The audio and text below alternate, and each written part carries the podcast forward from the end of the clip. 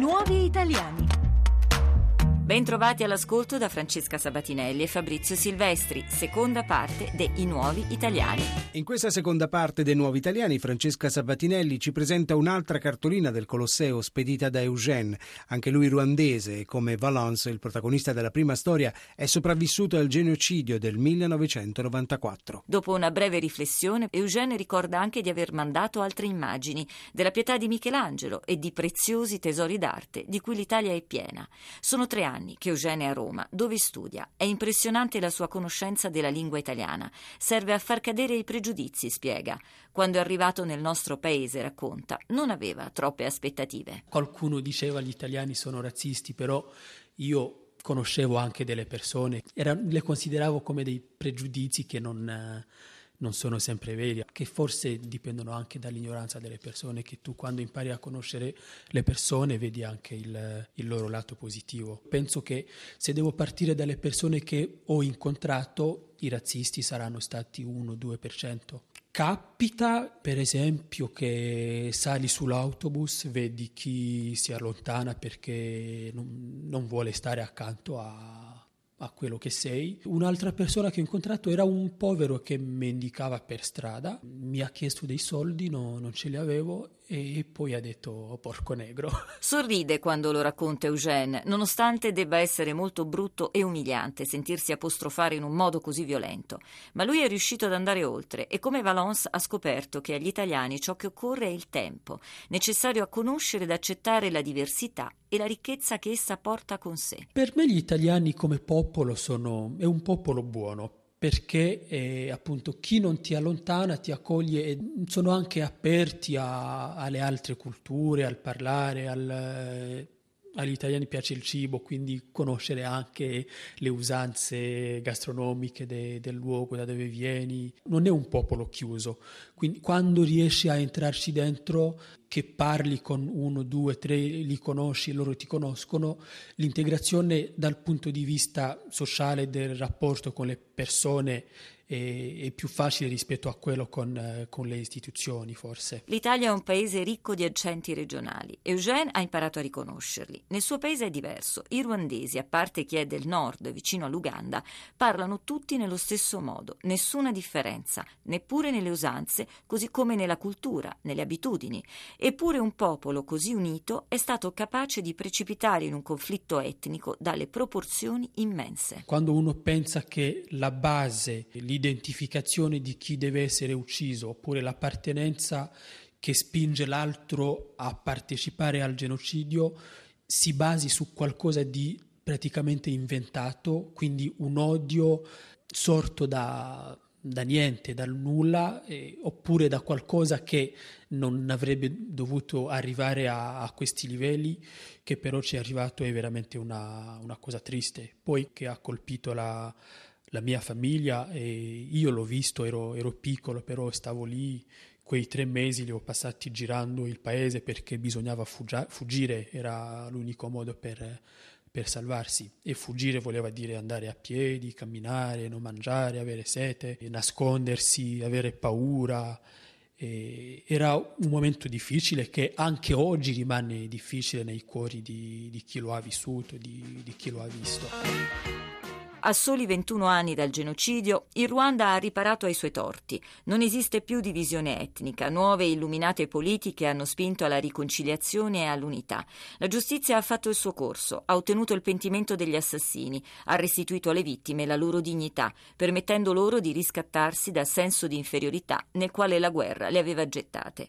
Sentirsi inferiori è ciò che può accadere a chi entra in una nuova società che fatica ad accettare. Penso che quando una persona arriva in una società e si ritrova estranea a, a, questa società, è difficile per lei anche di, di dire quello che pensa, di, di, vi, di essere se stessa nella, nella, vita che fa. E sentirsi inferiore appunto e penso che è una cosa che viene anche da come ti, ti, guardano gli altri, da che cosa ti dicono, dal modo in cui si, si rivolgono a te. Superarlo eh, quando entri in contatto con, eh, con, le persone che poi cominciano a, a valorizzarti diventa anche per te un'occasione di, di, apertura e di interesse anche nei confronti de, delle persone che incontri. Io per esempio adesso per l'amicizia de, fra me e i miei amici italiani seguo le notizie eh, poli- della politica italiana come se fossero le notizie del de Ruanda perché sono delle cose che tu quando le senti e ti metti nei panni di chi è più toccato da, da questi racconti. Cioè diventa un po' l'essere accolto fa che dove stai diventi anche un po' casa tua, se lo posso dire così. È questa la vera integrazione. Ce lo insegnano la storia e la vita di Valence e Eugène, che con molta serenità chiedono agli italiani di non essere subito diffidenti nei confronti di chi non si conosce. Il disprezzo del diverso parte soprattutto dalla, dall'ignoranza, perché quando si entra in contatto e si, si, si cominciano a, a scambiarsi delle conoscenze, a conoscersi a vicenda, uno scopre anche quanto siamo uguali, quindi non abbiamo tanti motivi per, per, odiarsi oppure per tenersi lontani gli uni dagli altri. L'integrazione dei popoli passa per molte forme di comunicazione. Una delle più diffuse è senza dubbio la musica, che come diceva Ferraro è un linguaggio universale che unisce i popoli.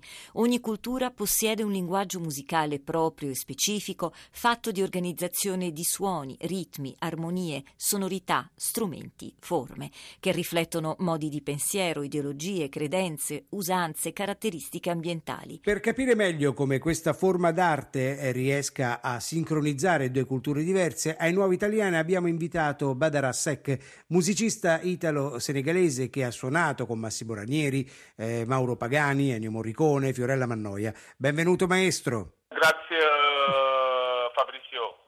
Allora, maestro Badarà, cosa vuol dire per un immigrato produrre arte e cultura in Italia? Allora, mm, noi, eh, nostre missioni, diciamo, le missioni di mediazione, eh, di integrare le genti, di far capire eh, i cittadini eh, di un nostro paese che significa eh, l'altro. E per farlo bisogna capire chi sei tu. E dopodiché ti può avvicinare l'altro e trovare un bellissimo rapporto di pace che aiuta le gente a sviluppare del paese del bene o del male. Lei è un compositore e canta storie molto affermato in Italia per aver suonato in molte piazze affollate. Come vengono interpretate le sue musiche dal pubblico italiano? Bon, diciamo che io personalmente io sono stato fortunato, può darsi, può darsi che sono le, dei tre musicisti africani o stranieri che vivono qui riconosciuti con uh, il popolo italiano. Oddio deve ringraziare sempre veramente gli italiani. La musica è la seconda lingua di ogni popolo. La musica possiamo avvicinarsi senza avere paura, uh, un motivo di, di, di pace e d'amore che ci aiuta a vivere insieme. Questo motivo il mio discorso sul il razzismo dico, lo dice sempre, razzismo non esiste. Come ha iniziato a fare musica qui in Italia? Allora io normalmente collaboravo con dei registi musicali come Luigi Cinque all'epoca, ma un giorno grazie a Mauro Pagani ho mai sentito a Milano facevo un concerto a Leon Cavallo di Milano e là Mauro mi ha invitato allo studio e dovevo all'epoca fare un nuovo disco da Massimo Ranieri. Ho partecipato con tre brani su un nuovo disco da Ranieri che si chiamava Oggi e Domani. Dopodiché Ranieri mi ha invitato per un tournée di tre mesi, sono rimasto 13 anni. E cosa le piace della cultura italiana? Ma tante cose, eh, tante cose. Io avete una cultura familiare molto forte vicino all'Africa.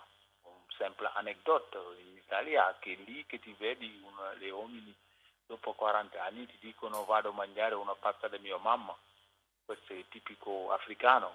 Dunque abbiamo tante cose insieme, in comune anche, che potrebbe essere anche fruttato del bene o del male per ricostruire un nuovo Italia. Lei questa sera chiuderà la stagione estiva dell'Accademia della Filarmonica Romana con lo spettacolo Galghi, ossia La Barca, con una voce narrante d'eccezione come quella di Enzo De Caro.